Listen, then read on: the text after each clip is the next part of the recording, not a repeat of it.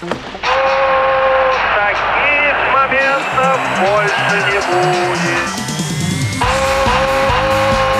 Не будет. Хоккейный период. После завершения регулярного сезона сильнейшие команды континентальной хоккейной лиги поборются за Кубок Гагарина в играх плей-офф. Перед матчами на вылет лучший жребий получили обладатели первых мест на Востоке и Западе – Московская «Динамо» и «Металлург» из Магнитогорска. Об успехе лидеров сезона и завершении регулярной части обозреватель Матч ТВ Павел Лысенков. Я думаю, что успех «Динамо» неожиданен, но закономерен. Например, «Динамо» в большинстве реализаций 30,7. Это рекорд КХЛ. Лучший бомбардир Никита Гусев, 89 очков, побил рекорд Мазякина. У «Динамо» при лимите на три легионера есть четыре легионера. Это натурализованный Минел, который захотел стать гражданином России. Глубина состава у них может быть не такая, как у СКА, но лидеров хватает в каждой линии, каждый человек на своем месте, так что «Динамо» вполне себе закономерно лидирующая команда во всей лиге.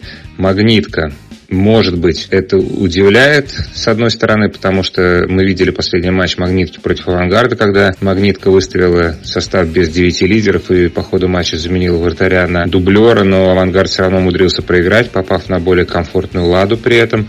«Магнитка» улетит в Хабаровск, то есть тут такие были турнирные расклады и движения, как в шахматах. Я думаю, что три команды могли выиграть Восток, Магнитка, Авангард или Салават Юлаев. С равным успехом получилось у Магнитки, это здорово. Андрей Разин первый год работает в этом клубе как главный тренер, для него это большой успех. Перед ним стоит задача за два года взять Кубок Гагарина. Такую задачу поставил руководство. Так что он сделал хороший шаг. Торпеда провалила концовку, проиграла 7 матчей, 14 последних торпеда выиграл только дважды. Игорь Ларионов говорит о том, что лидеры должны играть лучше. Вернулся Василий Атанасов, но сильно ситуацию это не поменяло. Также хоккейный эксперт поделился своими ожиданиями от грядущих четвертьфиналов турнира. В этом сезоне ввели перекрестный плей-офф. Сетки могут быть совершенно разными, непредсказуемыми. Торпеда, как говорят в хоккее, действительно сладкий пирожок для СКА шансы есть всегда, но в случае торпеды они действительно не очень высокие. Хотя мы помним недавний матч, как торпеда в Санкт-Петербурге вел 3-1, но этот счет быстро перевернулся на 4-3 в пользу СКА. Мы помним, как в прошлом году именно СКА выбил Торпедо во втором раунде со счетом 4-0, и я жду где-нибудь 4-0 в этой серии. Это будет объективно, потому что у СКА есть все. Начиная с сумасшедшей глубины состава, хороших, ярких игроков-лидеров, очень ровная команда и стадион на 21 тысячу человек. Это действительно козырь СКА. Даже если Торпедо выиграет два матча, все равно СКА 95% должен проходить дальше. Наибольшую интригу на Западе я вижу в серии Локомотив ЦСКА. ЦСКА три последних раза выбивал Локомотив из серии 4-3, 4-0, 4-3.